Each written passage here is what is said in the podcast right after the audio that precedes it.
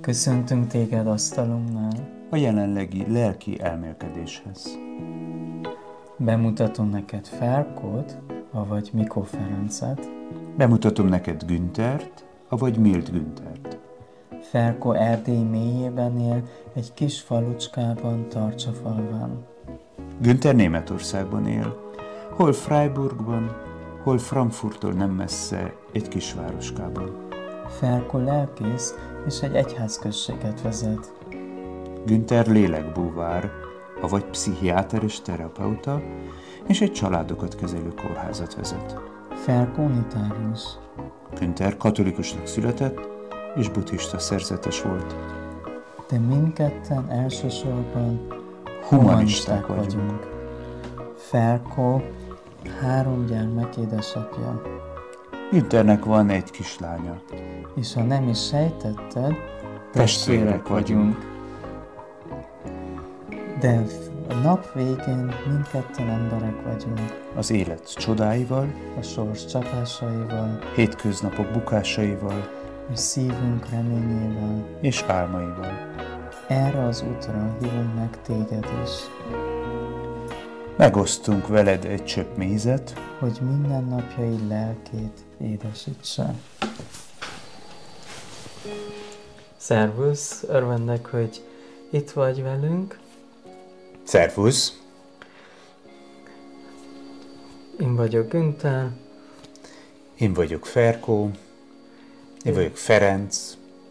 Igen, egymás között téged gyakran Ferkónak szólítalak. Családon belül igen, de amióta hivatalosabb lett a létem, ezért Ferenc lettem, ami nem ront a közvetlenségem. És most itt összeültünk, mert egy pár témáról szeretnénk veled beszélgetni, és most talán kezdhetjük azzal, hogy elmeséljük neked kicsit az életrajz szempontjából, hol volt a szerepe a lelkünknek. Ilyen szokatlan megközelítés az életrajznak, nem a dátumok, hanem a lélek szempontjából mi történt velünk az életrajz során. Mert szeretnénk egy olyan útra hívni téged, ahol a lélekkel foglalkozunk. És az az elképzelésem, hogy azáltal, hogy mi egy kis ilyen önelemzésbe kerülünk a saját életrajzunkkal, hogyha gondolod, te saját magad is elgondolkodhatsz a saját életrajzodon a lélek-lelked szempontjából. És most ezért egy lélek-elmélkedés keretbe hozzuk ezt a beszélgetést, és alkalmanként olyan dolgokról szeretnénk a gondolatainkat elmondani, amiben úgy érezzük, hogy te is hasonló helyzetbe kerülhetsz, és te is megélhetsz, és láthatsz egy másik oldalát, másik vetületét, egy másik megélését ezeknek a témáknak.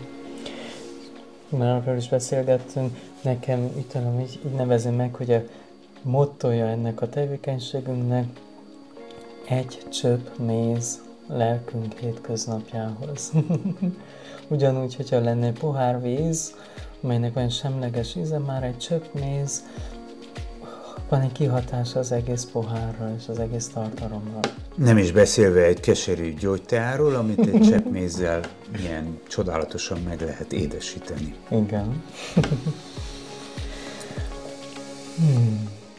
Itt kicsit kerülgetjük a témát, hogy hol is kezdjük el, mert szeretnénk, ha te is átéreznéd azt, hogy már van némi megélésünk ezen a témán, hiszen Günther, te egy lélekgyógyász vagy, és Ferkó meg egy lelkipásztor, lelkész. Lelkész, igen. Mi köreinkben inkább ezt használjuk. És nem csak a munkánk és a foglalkozásunk, de ugyanúgy a magánéletünkben is sok olyan megélésünk volt, ami bizonyára neked is ismerős lehet, és ezekből a megélésekből próbáltunk kikerülni, és nagyon szívesen megosztanánk ezeket az élményeinket, hogy te is elgondolkozz, és esetleg segítsen neked. Végső soron a nap végén emberek vagyunk. Ferko is ember, én is ember vagyok, te is ember vagy. És ezekben a beszélgetésünkben az emberségességünknek van egy fontos szerepe, hogy ott, ahol vagyunk, azokkal a kihívásokkal, azokkal a belső felismerésekkel, azokkal a orraesésekkel, ahogy történnek a dolgok, azokkal mind találkozzunk, és most itt együtt tartsuk ezt a témát.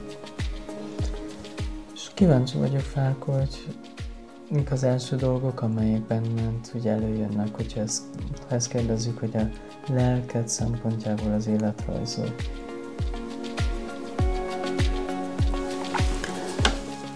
A mély pontokból való felépülés, azok a jó érzések, amikor sikerült egy ilyen helyzetet legyőzni. Azt hiszem, hogy felülkerekedni, nem is tudom, hogy pontosan milyen kifejezést használjak, mert nem mindig győzelemről van szó, néha elfogadásról, máskor megértésről. A legnehezebbek ezek közül a veszteségek, amikor például mondjuk édesapámat elvesztem, vagy a kutyámat, vagy a kapcsolataimnak az átalakulása, ezek, amik szerintem a legmeghatározóbbak, és minőségben változtattak az életemben és a mindennapi megéléseimen. Ha így nézzük, akkor mi lenne egy első paradigmája a lelkednek? Hol volt egy első állomás? Lehet, hogy kicsit többet mesélne róla, ahol egy aha momentum volt. Valami történt a lelkeddel, hogy érezted, oké, most itt egy többlet van, vagy valami egy mozgásba, vagy változásba jön. Azt hiszem, hogy az első alapállás az, amit gyerekkorodból hozol, és felnősz, és van egy olyan pillanat, amikor egyszer csak rájössz, hogy neked is van szavad, rád is hallgatnak, rád is figyelnek. Most attól függően, hogy ezt mennyire veszed komolyan, mennyire veszed észre, akkor tudsz szerintem egy nagyot változtatni, amikor már nem megmondják neked, hogy mit csinálj, hová menj, hanem elkezd a te véleményed is számítani. Szerintem ez volt az első, hogyha te így kérdezed, melyik volt az első. Igen, és én is próbálok visszaemlékezni egy ilyen... Én ezt olyan körülbelül kora, egyetemista korra tenném. Tehát azt hiszem, határozottan voltak már jelei a bicista koromban is, de az még csak alakult. Még számomra fontos volt az, hogy a mellettem levő, akikre felnézek, a szülei és a barátaim, azoknak mi a véleménye.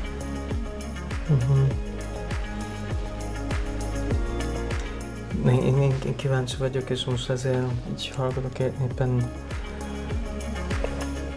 hogy volt a lélekkel való találkozás a gyermekkorban, és nekem jönnek éppen elő gyermekkori emlékek és lelki élmények. Például olyan 10 éves lehettem, amikor nagyon jól emlékszem, hogy ott voltam a tömbház lakásunkban, a Hajnalnegyedben, a szobában, és feküdtem az ágyon, és egy spontán meditatív élményem volt. Érdekes mondom, valami zajok hallatszottak, és a háttérben először zavartak, de utána mint egyféleképpen a háttérbe ívottak, és volt egy olyan élményem, hogy több vagyok, mint ez a test. És ilyen elragadtatás volt gyermek élményben. Találkozás azzal, hogy valami, ami nagyobb, mint mi.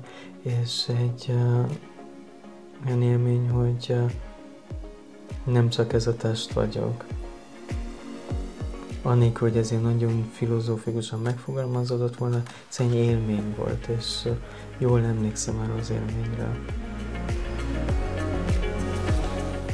Ha így ebből a szemszögből nézzük, akkor ennyire meghatározó pontot így biztosan helyet én nem tudnék meghatározni. Emlékszem jó élményekre az álmodozásokban. Én nagyon-nagyon szerettem álmodozni. Az igazság az, hogy ezt a tulajdonságomat tulajdonképpen mai napig megtartottam, de messze nem gyakorolom annyit. Mert az álmodozás, emlékszem, hogy az a pillanat volt, amikor valami időtlen, légüres térbe kerültem, és a szó legszorosabb értelmében a gondolataimban és az álmaimban én szárnyaltam. Uh-huh. Jellemző volt az ablakon, néztem ki, ez fontos volt a fény, elrugaszkodni attól a jelen valóságtól, amiben épp vagyok, ez leggyakrabban házi feladat, írás közben jött. És vágyakozóan emlékszem, hogy mennyire jó érzés volt ez.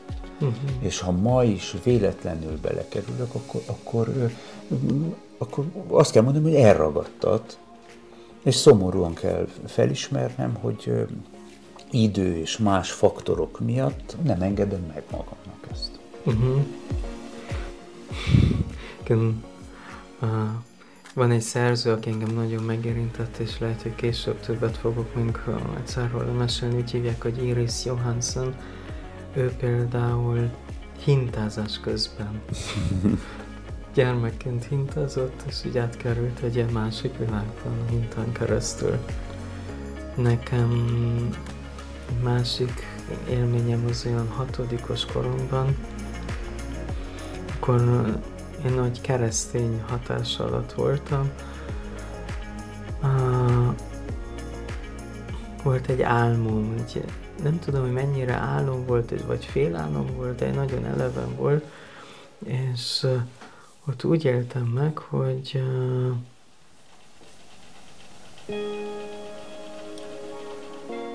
egy szertartás lenne, és egy gyerekes elképzelés, hogy Isten jelenlétében lenni, és egy vörös lepelt kapok. Az akkori gyermekeim fogalmaimban valahogy egy ilyen kép volt, egy idillikus kép, mint Isten katonája, vagy hasonló dolgok, és egy ilyen elhivatottsági élmény volt. És emlékszem, hogy húgom érezte, hogy Brigi, hogy nagyon mozgolódom, hogy valami történik, és kérdeztem, hogy mi történik. És azt mondtam, hogy ez volt a legszebb éjszakám, ami volt.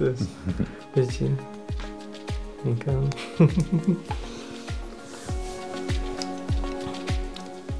Nem pontosan ilyen jellegű megközelítés, de ilyen érzést váltott mindig ki belőlem, ha valamilyen módon sikerül flow állapotba kerülni. Uh-huh. Nagyon szívesen mesélnék ezekről később is. Csíkszentmihályi Mihály kutatása, igen. Azok átélhető helyzetek, és anélkül, hogy ez tudatos lett volna, nagyon szerettem ezeket az állapotokat. Később jöttem csak rá, hogy tudom ezt tudatosan előidézni, belemerülni, belekerülni bármilyen jellegű tevékenységbe. Leggyakrabban ez nekem alkotás, barkácsolás közben jött elő, amikor kizáródott a világ, és annyira éreztem, hogy benne vagyok, és valami ott lesz a kezem alatt, de nagyon gyakran van ilyen élményem tanulás közben. Uh-huh. Nekem egy másik spontán ilyen elhivatottsági élményem az...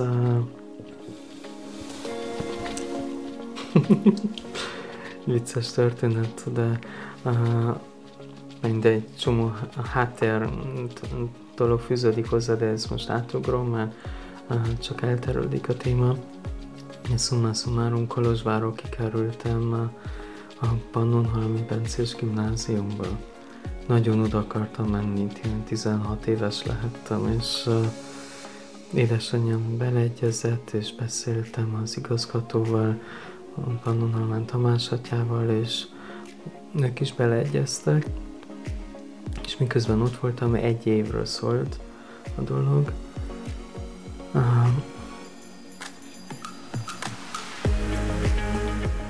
Már régóta játszottam gondolata, hogy szerzetes akarok lenni. Katolikus háttérben nőttem fel, családunknak a katolikusságához tartozom, és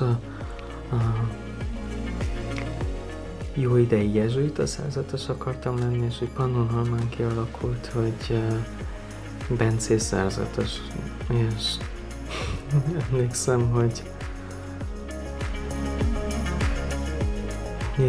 négy szívás és hívás volt az irányban belülről, és emlékszem, beszéltem a mágiszterrel, Ákos atyával, és elmondtam a tervem, hogy most 10-es vagyok, és 11-es koromtól lehetnék Bencés szerzetes, novicius, és jól kiszámoltam magamnak, hogy 2 évig tart a noviciátus, akkor érettségizem, és akkor mindig eldönthetem, hogy milyen irányba tovább, és esetleg teológiát végzem, vagy... És Ákos atya azt mondta, meghallgatta ezt a tervet, azt mondta, hogy beszél a Asztrik atyával, az apáttal, és 2 hét múlva megmondja nekem a választ. És... egy nagyon mély élmény volt ez is, hogy átállok, még jól emlékszem, hogy hogyan sütött a nap a folyosóra, és ilyen szívdobogásom volt, hogy mi lesz a válasz. És belülről jött egy ilyen hang, és az egy érdekes téma, az a belső hang, belső vezetés, ahol jól éreztem, hogy ha Ákos atya nekem nemet fog mondani, akkor orvos leszek. És orvos lettem. De ott volt megint egy nagyon elhivatottsági élmény. Ezek gyerekkori élmények, de meghatározó pontot tudsz későbbről, ami változtatott az egész lelki életeden? Igen. Később betegség folyamán, betegség után is lehet, hogy egy más alkalommal beszélünk többet arról, hogy betegség és átváltozás. Röviden annyit említek, hogy elkezdtem meditációval foglalkozni, és nagyon tetszett ez a világ, nagyon könnyen tudtam meditálni, és nagyon otthonos volt számomra. És azért megnyílt egy másik dimenzió számomra, ahol a világom kezdett még bensőségesebb lenni. Ennek a következménye az az volt, hogy a buddhizmussal is találkoztam, egy bizonyos formájának a tibeti buddhizmussal, ahol nagyon sok, mivel a katolikus háttérből jöttem, nagyon sok, és katolikus iskolába is jártam. Elvek, amelyek a keresztény neveltetésen folytán fontosak voltak számomra, valahogy a buddhizmus sokkal gyakorlatiasabban, úgy éltem meg akkoriban, sokkal gyakorlatiasabban megmutat, hogy hogyan mélyítettem el ezeket az elveket. És különösen téma szeretet, vagy együttérzés, vagy belső egyensúly. És ennek az lett az eredménye, hogy olyan 24 éves voltam, amikor egy meditáción részt vettem, és egy nagy buddhista eseményen, ahol egy egyetemes együttérzés volt a téma. És akkor éreztem egy nagyon erős hívást arra, hogy szerzetes legyek. És végül szerzetes voltam, buddhista szerzetes lettem, miközben orvos voltam, és vagy 7 évig voltam szerzetes. És hogy van ez nálad, a te hivatásod és hívásod, hogy és hol alakult ki?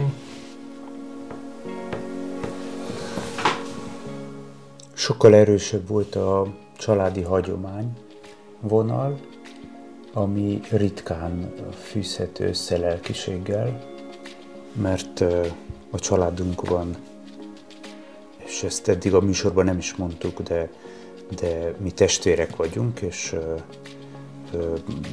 voltak esztendők, amikor egy háztartásban laktunk, és volt, amikor csak találkoztunk a napokon vagy a heteken, tehát nem egyértelmű, hogy ugyanabba a levegőben nőttünk fel, de az én édesapám felüli családi vonalon egy hagyománytisztelő vonalt örököltem, és ez akkor tetszett, és egy akkor útkereső fiatalnak jó iránynak nézett ki, hogy ha én egy jó ember szeretnék lenni, vagy egy társadalomnak hasznos ember szeretnék lenni, akkor ezt jó követni. És magyarán megtanultam ezt a mesterséget, és szívvel, lélekkel végeztem, de ennek a lelkiségét így visszatekintve, ebből a pontból, innen, úgy érzem, hogy ez egy nem kiforrott része volt. Ritkán voltak jó megélések, főleg fiatalok, vagy nagyon kicsi gyermekekkel való eseményekkel. Sokkal kevésbé a hagyományos, elvárt környezetben, például templom, vagy idősekkel való foglalkozások alkalmával. Esetleg néha temetésekor. Uh-huh.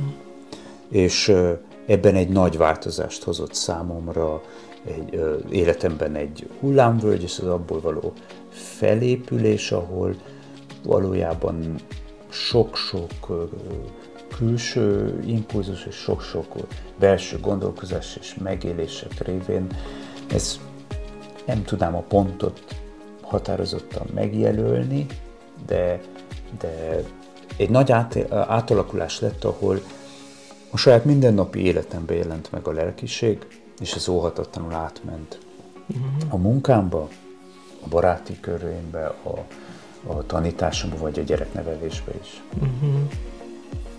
Ha én azt hiszem, hogy őszintén beszélünk itt, és nyíltan, és én ezt vállalom, ez a pont tulajdonképpen a házasságomnak a megszakadása, a válásom, és az abból való felépülés, vagy a terápiás vonal, terápiás tevékenységnek a végére mondhatom. Igen. És ez egy gyakori jelenség, hogy egy krízis megrángat minket, és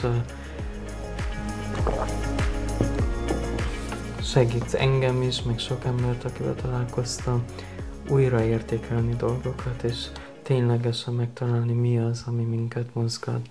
Nekem is a további fejlődésemben sok fontos állomás azok különböző sorcsapásokkal, meg ilyen földrengésekkel kapcsolatosak, belső élmények földrengésével. Miután így elindultam az orvosi pályán, jó ideig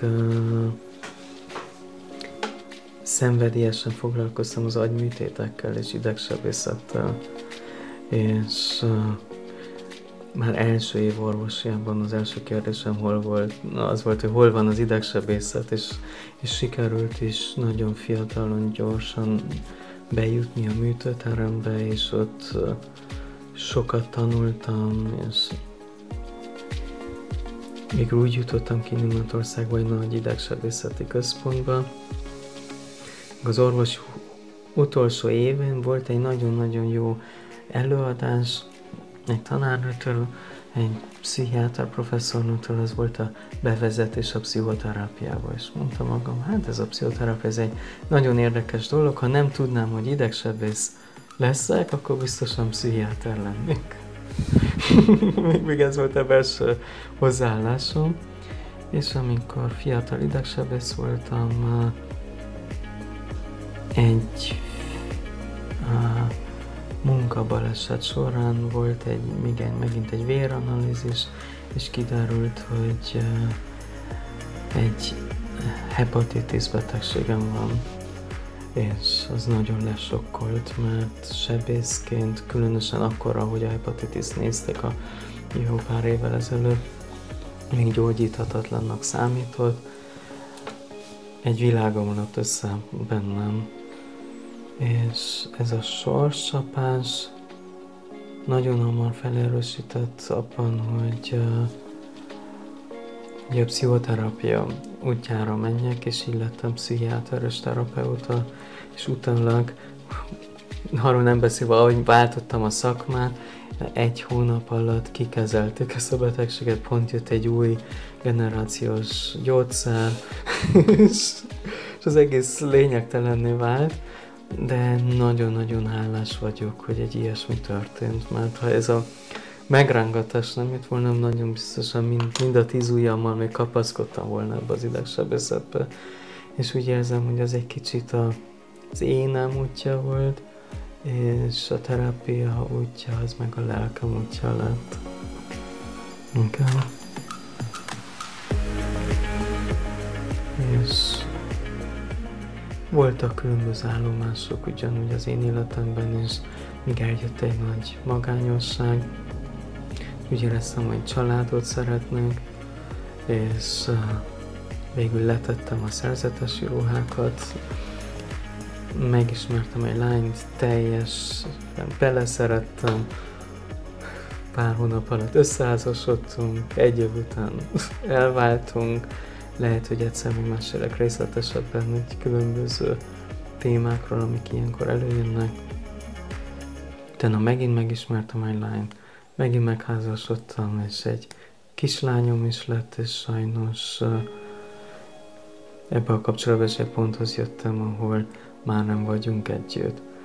Így mondva, pár év alatt behoztam a hagyományos nyugati biográfiát, hogy házassággal, válással és kicsi gyermekkel, és most így nézek a világra, de amíg folyamatosan megmaradt, és minél nagyobb lett a krízis,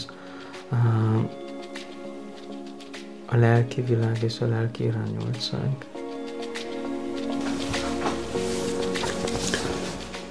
Nekem volt még egy nagy fordulat, ami akkor megviselt, és sokáig viseltem ezeket a nyomokat, amíg évekkel később sikerült feldolgozni, és ez a terápia alatt, amiről már, amit említettem, az sok mindent helyre tett.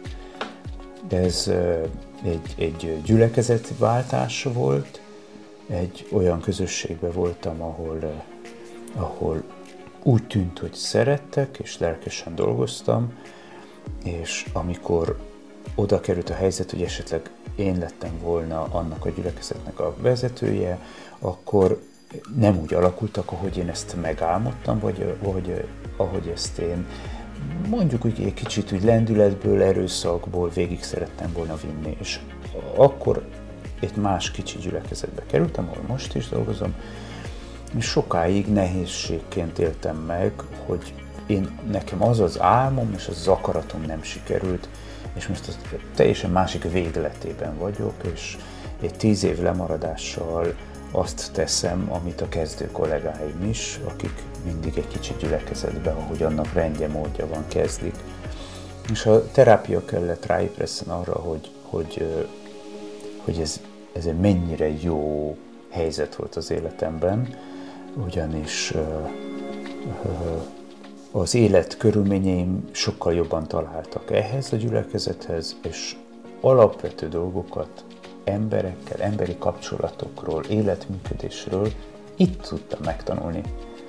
És ezt abban a nagy gyülekezetben nem lett volna módom. Egyszerűen nem kerül az ember olyan közel a gyülekezeti tagokhoz. És én örökké hálás maradok azért, hogy ez az életemben megtörtént, és lehetőségem lett ezeket utólag is, jó néhány évvel később úgymond bepótolni, megélni, sokkal tudatosabban megélni. És ezt ebben lenni most is. Uh-huh. És ez nagyon, ami bennem rezonál, ez, hogy egy álom, egy vízió legyen, és nálam mindig egy olyasmi volt, hogy amit itt csinálok, gyakran és szenvedélyesen belemélyülök, és ez történt a pszichiátria és terápia útjával és Németországban, és nagyon hamar a német biográfiákhoz és hasonlítva szokatlanul fiatalon egy vízióval megpályáztam egy kórházigazgatói állást, ahol egy olyan kórházat szerettem volna létrehozni, ami teljesen másképp működik, nagyon-nagyon emberközpontú és családközpontú, a családokat kísérjünk. És itt is egy ilyen kis kórház volt, ahol nagy lehetőség volt ezt a családias hangulatot megteremteni. És ott is most történik mindenféle, egyrészt találkozni a reális szervezési hétköznapokkal, és mindenféle adminisztrációs, meg hasonló korlátokkal, ami a munka megteremtésébe beleáll, vagy közbeáll. És amit tanulok, az egy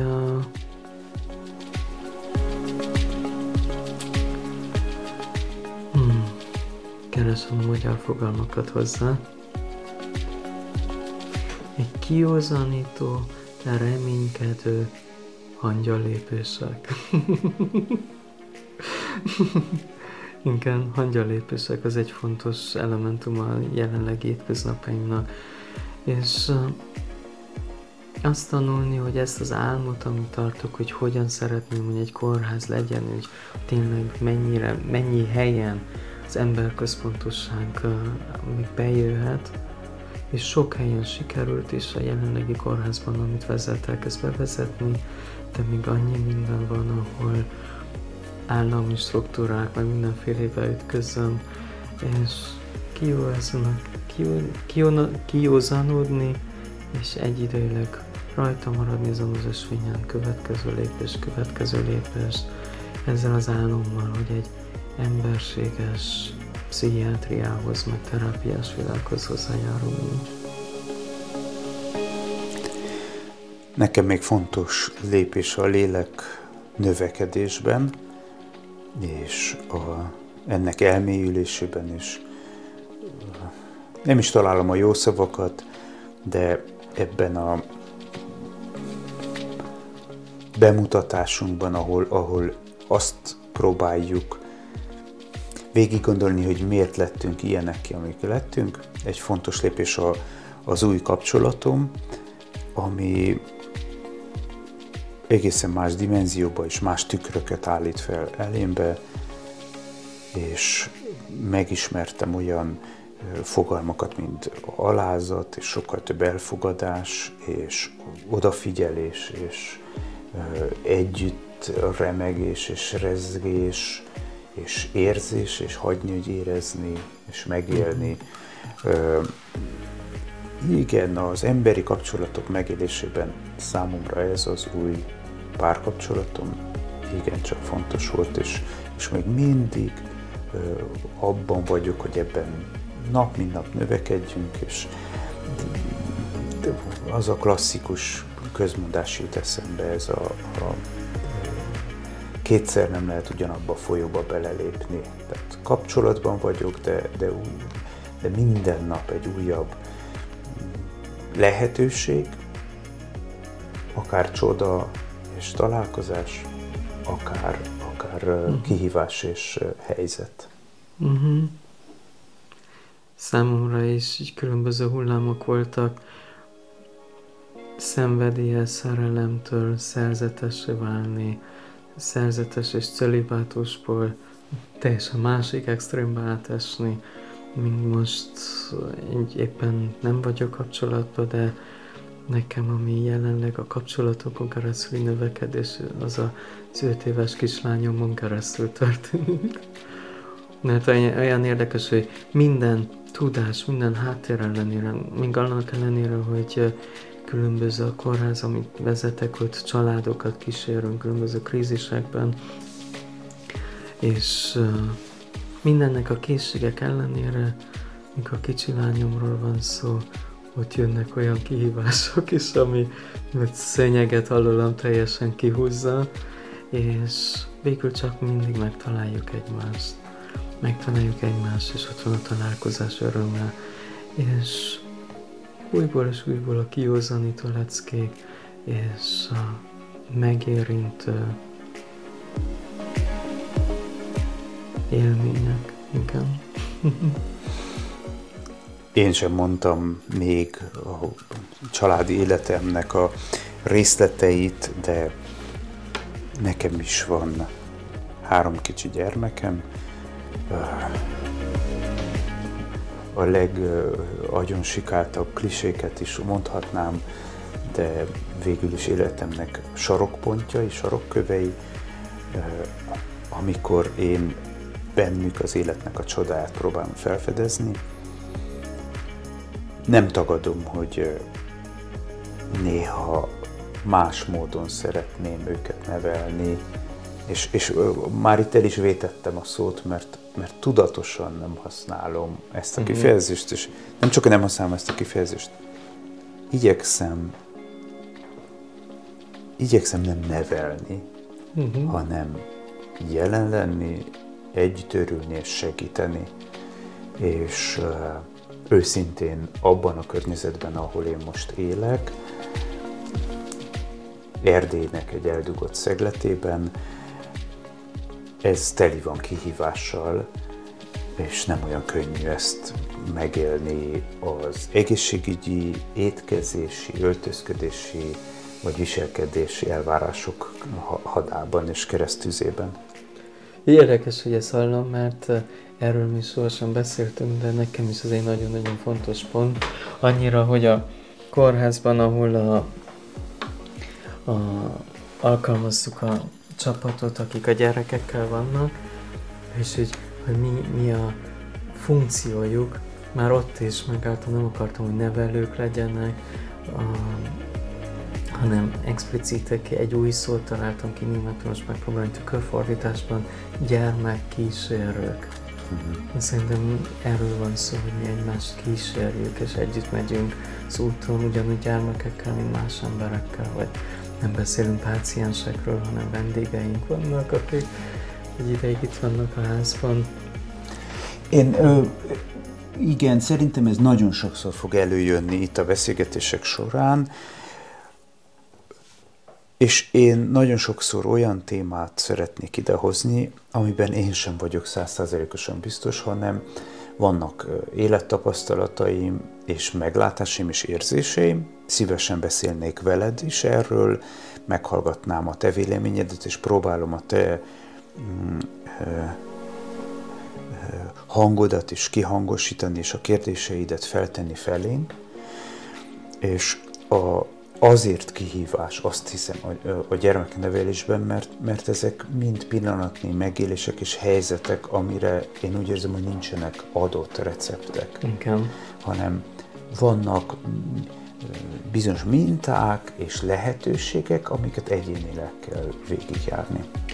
És Ferko, ezzel már meg is nevezett valamit neked a struktúráról, amit ugye elképzeltünk. Mint már mondtam korábban, ez a lényeg, hogy mi egy kis csöppmézet a lélek hétköznapjához szeretnénk adni, és a megközelítés formája az pont ilyen lesz, hogy mind a kettőnknek megvan egy bő tudás háttérre, büszkük különböző témákról, Ferkonak, mint unitárius lelkész, nekem, mint terapeuta, pszichiáter, néhai buddhista szerzetes, és mégis nagyon-nagyon kívánjuk, hogy nem egy ilyen elméleti felsorolás legyen, hanem nagyon élményközpontú megosztás, és ott, ahol vagyunk a témával, és a témában a saját élményeinkre, és a tudásból azokra a részekre fektetjük a hangsúlyt, amelyben a saját életünkben relevanciája volt, vagy saját megélésünkön keresztül, vagy azon keresztül, hogy valakit kísértünk és tanulja voltunk, élő tanulja egy folyamatnak. és úgy hozunk be bizonyos elméleti dolgokat is, hogyha élmény relevanciája van. Egy kicsit előre futottál, én még ide ez a közösen megbeszélt gondolatsor, mielőtt bemutattad volna, én még a lélek fejlődésnek fontos momentumához egyet be szeretnék illeszteni. Nyilván ez a sor nagyon sokáig, egymásból húzzuk ki a gondolatokat és az emlékeket, de én már készítgettem ezt a gondolatot korábban. Nekem a lélek megélés és az elfogadásnak egy hihetetlenül nagy és fontos momentuma volt, amikor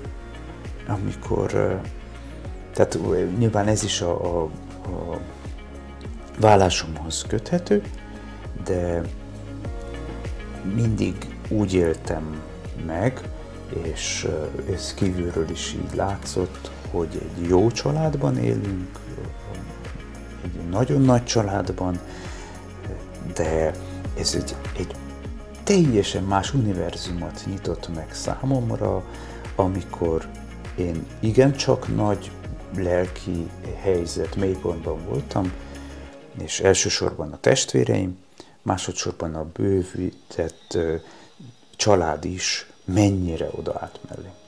Ezt én gyermekként, vagy addig nem láttam, hogy másokkal művelték, bizonyára művelték, csak nem fogtam fel, és veled volt néha ilyen beszélgetéseim és megértéseim, de akkor azt nem úgy éltem meg, mint aki testvérként és alanyi jogon segítesz, hanem úgy, mint szakmádból, hát most beszélgetünk, akkor milyen jó, én ezt tudom, és próbáld ki ezt.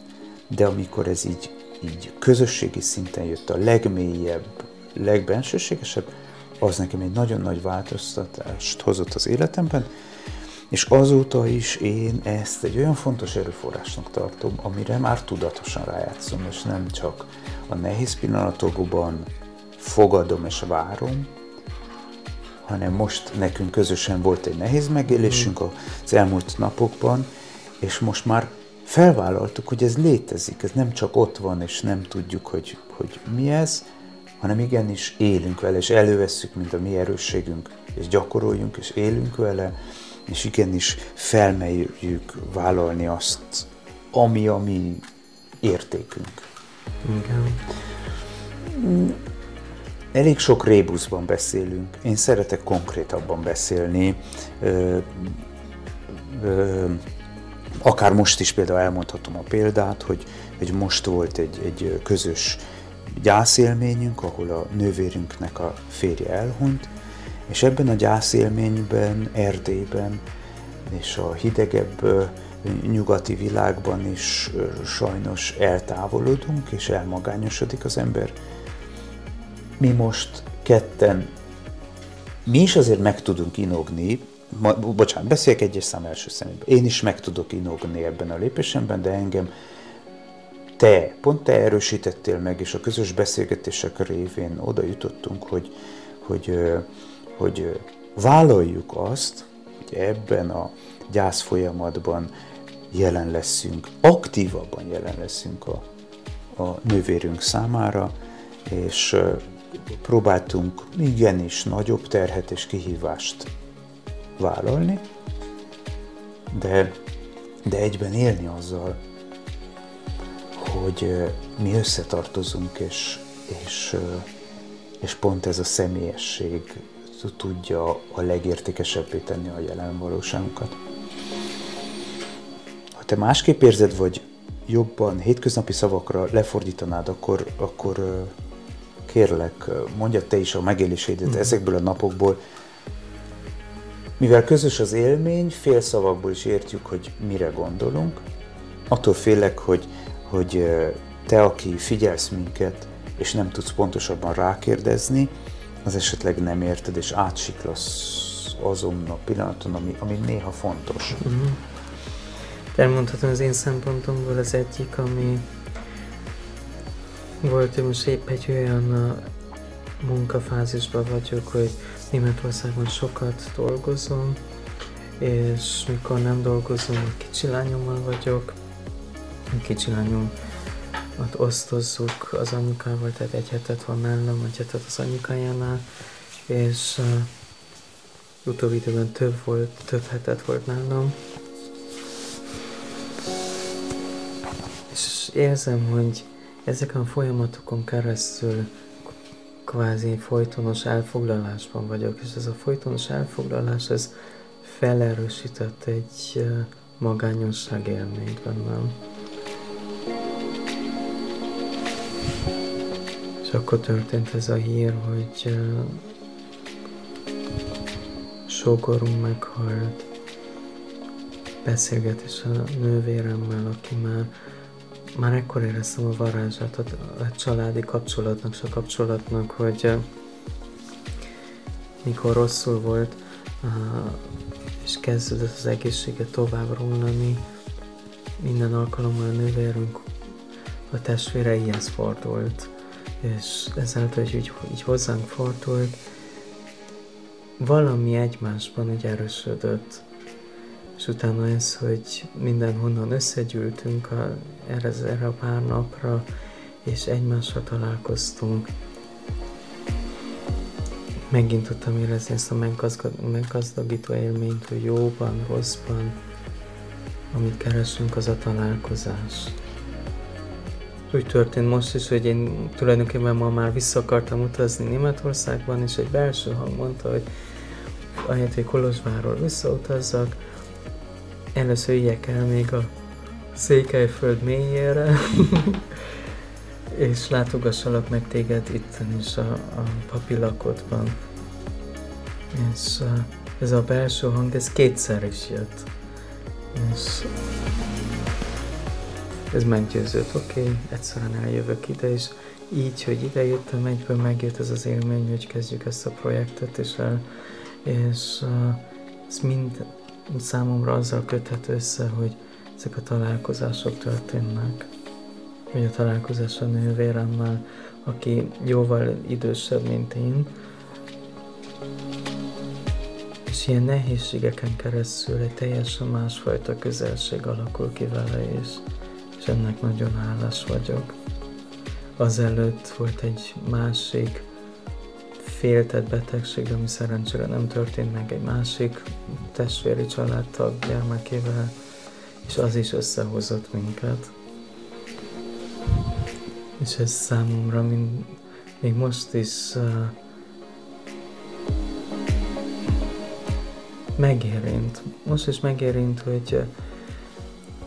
hogy mi ha ünneplünk, ha nehézségek vannak, megtaláljuk egymást, és van hova forduljunk, és milyen könnyű a hétköznapban belesüllyedni mindenféle tevékenységben, sodródni, és egyszer csak megállni, hé, nem vagyok egyedül, és van valaki, akihez fordulhatok, és a mi esetünkben ez a testvéri kapcsolatok, meg nagyon hálás vagyok, vagy újra megkeresni baráti kapcsolatokat, és most el is terveztem, hogy mikor utazok visszafele, felkeresek rég nem látott barátokat különböző városokban, amit azáltal is sokszor repülővel repültem, átrepültem fölöttük, de most kihasználom a lehetőséget, autóval vagyok, nem sietek, megállok és találkozom.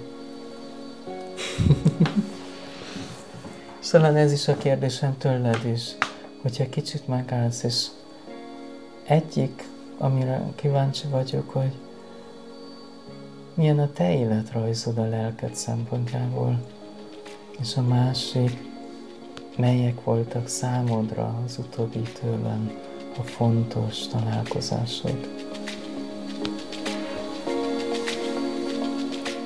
Szerintem ez csodálatos befejezés, így az első alkalomra és egy kicsi bemutatkozás. Nyilván a további beszélgetésekből több részlet jön elő a mi életrajzunkból, de alapvetően az elgondolkozás, elgondolkoztatás, élmény más szempontból való kielemzése a mi célunk, és hívunk téged, hogy gyere, kapcsolódj be, és gondolkozz velünk együtt. És úgy gondoltam, hogy a kommentárba, ez a hanganyaghoz, a hanganyag kommentárához megírok egy e-mail címet, ahol nyugodtan hozzáfűzéseidet is írhatod, vagy amit Ferko testvérem ajánlott, egy saját hanganyagot is felvehetsz, és elküldheted hanganyagban kérdésedet, vagy és hogyha úgy alakul, akkor megnézzük, hogy valaminek beveszünk a következő, valamikor az egyik következő előadásba, és folytatjuk az által bizonyos szálakat. Köszönöm, és örvendek a következő összeülésnek, mikor te is itt vagy, Ferko is itt van, és én is itt vagyok. Örülök ennek a helyzetnek, ennek a közös gondolkozásnak. Én nagyon hiszek abban, hogy ennek egy jó folytatása lesz. Németországban úgy köszönnek el, hogy mach's gut. És az ilyen nagyon német köszönés, az így egy, hogy ami munkád, amit jön, azt csináld jól. És nekem nagyon idegen volt ez a mach's gut, és gondolkoztam, hogy mit szeretnék kívánni az embereknek, amikor elbúcsúzom tőlük. És németül megfogalmazódott, megpróbálom a tükörfordítást. Igen, kívánok neked szívvelteli találkozásokat, vagy teljes szívbeli találkozásokat. Ja, ha valakinek jót akarok kívánni, akkor sok szeretetet kívánok.